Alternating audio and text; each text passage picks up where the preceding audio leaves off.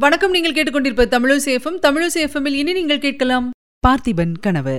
வழங்குபவர் உங்கள் அன்பின் முனைவர் ரத்னமாலா புரூஸ். பார்த்திபன் கனவு. இரண்டாம் பாகம் அத்தியாயம் பதினேழு. குந்தவியின் சபதம். காஞ்சிநகர் அரண்மனையின் உப்பருகே நிலா மாடத்தில் சக்கரவர்த்தியும் குந்தவி தேவியும் அமர்ந்திருந்தார்கள். கிருஷ்ணபட்சத்து முன்னிரவு வானத்தில் விண்மீன்கள் சுடர்விட்டு ஒளிர்ந்தன. கிழக்கே வெகு தூரத்தில் மாமல்லபுரத்து கலங்கரை விளக்கம் நட்சத்திரங்களுடன் போட்டியிட்டு பிரகாசித்துக் கொண்டிருந்தது. காஞ்சி நகரின் பற்பல சிவாலயங்கள் விஷ்ணு ஆலயங்களிலிருந்து பேரியை சப்தம் ஆலாட்சி மணி ஓசை யாழின் இன்னிசையுடன் கலந்து பாடும் பக்தர்களின் குரலொலி எல்லாம் கலந்து வந்து கொண்டிருந்தன. அரண்மனை பூந்தோட்டத்திலிருந்து செண்பகம் பன்னீர் பாரிஜாதம் ஆகிய மலர்களின் சுகந்தம் குளிர்காற்றுடன் கலந்து லேசாக வந்து கொண்டிருந்தது. குழந்தாய் ஏன் இப்படி ஒரு மாதிரி இருக்கிறாய்? உடம்பு நன்றாக இல்லையா? என்று சக்கரவர்த்தி கேட்டார்.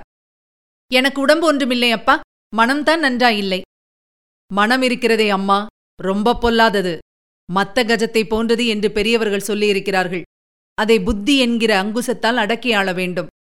அப்பா ஏன் குழந்தாய்? நான் சமண முனிவரை பார்த்துவிட்டு வந்தது. தங்களுக்கு எப்படி தெரிந்தது? என் மகள் என்ன செய்கிறாள் என்பது எனக்கு தெரியாமல் போனால் இந்த பெரிய பல்லவ சாம்ராஜ்யத்தை நான் எப்படி அம்மா கட்டியாள முடியும்? அப்பா நான் சமண சமயத்தையோ பௌத்த சமயத்தையோ சார்ந்துவிடப் போகிறேன். ஏன் அம்மா அப்படி? நமது சைவ வைஷ்ணவ சமயங்கள் என்ன அவ்வளவு துர்பாகியத்தை செய்துவிட்டன? வாழ்க்கையில் எனக்கு வெறுப்பு உண்டாகிவிட்டது. இந்த உலகத்தில் ஏன் பிறந்தோம் என்று இருக்கிறது. அடடா! அவ்வளவுக்கு வந்து விட்டதா? அப்பர் பெருமானை போய் பார்த்துவிட்டு வந்தாயே. அவர் மனித பிறவின் மகிமையைப் பற்றி உனக்கு ஒன்றும் சொல்லவில்லையா? தில்லையம்பலத்தில் ஆனந்த நடனமிடும் பெருமானை தரிசிப்பதற்காகவே. நிறுத்துங்கள் அப்பா. வயதாக ஆக அந்த பெரியவர் ஒரே பக்தி பைத்தியமாகிவிட்டார். ஆனந்தமாம் நடனமாம். இந்த அழகான உலகத்தை படைத்த கடவுளுக்கு ஆனந்தம் வேறு நடனம் வேறு வேண்டி கிடந்ததாக்கும். இதைக் கேட்ட சக்கரவர்த்தி கலகலவென்று சிரித்தார். குந்தவி வெறுப்புடன் வேறு பக்கம் திரும்பிக் கொண்டாள். நான் ஏன் சிரித்தேன் என்று தெரியுமா குந்தவி? அதுதான் நானும் யோசித்துக் கொண்டிருக்கிறேன். தங்களுக்கு ஒருவேளை பைத்தியம் கீத்தியம் இல்லை குழந்தாய் இல்லை. பைத்தியம் எனக்கு பிடிக்கவில்லை. நான் சிரித்த காரணம் வேறு. உன்மாதிரியே எனக்கும் ஒரு காலத்தில் இந்த உலகம் பிடிக்காமல் இருந்தது. வாழ்க்கை வேப்பங்காயாகிவிட்டது. அதன் காரணம் என்ன தெரியுமா? நான் உங்களுக்கு பெண்ணாய் பிறந்ததுதானோ என்னவோ? சக்கரவர்த்தி புன்சிரிப்புடன் இல்லை அம்மா இல்லை. நீ பிறந்த பிறகு எனக்கு மறுபடியும் உலகம் பிடிக்க ஆரம்பித்து விட்டது. அதற்கு முன்னாலேதான் சில காலம் எனக்கு உலக வாழ்க்கையின் மேல் ரொம்பவும் வெறுப்பாயிருந்தது அதற்கு காரணம் என் தந்தையின் மீது எனக்கு ரொம்ப கோபமாயிருந்ததுதான் என்றார். குந்தவியின் முகத்தில் அவளை அறியாமலே புன்னகை தோன்றியது. இதை பார்த்த நரசிம்மவர்மர் உனக்கு இப்போது வாழ்க்கையில் வெறுப்பு உண்டாகியிருப்பதற்கு அதுதானே காரணம்? என்மேல் உனக்கு இப்போது சொல்ல முடியாத கோபம் இல்லையா? என்றார். குந்தவி கண்களில் துளிர்த்த நீர்த்துளிகளை துடைத்துக் கொண்டாள். தலை குனிந்தபடி அப்பா உங்கள் பேரில் எனக்கென்ன கோபம்? உங்களுடைய தர்மராஜ்யத்தில் இப்படிப்பட்ட அநீதி நடந்துவிட்டதே என்றுதான் வருத்தமாயிருக்கிறது. என்றாள். இதுதானா பிரமாதம் குந்தவி? இதற்கு ஏன் இவ்வளவு கவலை? அநியாயத்தை செய்வதற்கு எனக்கு சக்தி உண்டு என்றால் அதை நிவர்த்திப்பதற்கும் சக்தி உண்டல்லவா?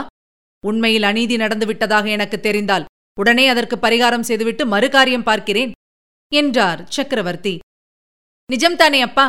சோழ ராஜகுமாரனுடைய செயலுக்கு அவன் பொறுப்பாளி இல்லை என்று தெரிந்தால் தண்டனையை மாற்றி விடுவீர்கள் அல்லவா நிச்சயமாய் அம்மா. அப்போது குந்தவி தன் மனத்திற்குள் அந்த வேஷதாரி சிவனடியாரை எப்படியாவது கண்டுபிடித்து அவருடைய தாடியை பற்றி இழுத்துக் கொண்டு வந்து சக்கரவர்த்தியின் முன்னிலையில் நிறுத்தாவிட்டால் என் பெயர் குந்தவி அல்லல் என்று சபதம் செய்து கொண்டாள்.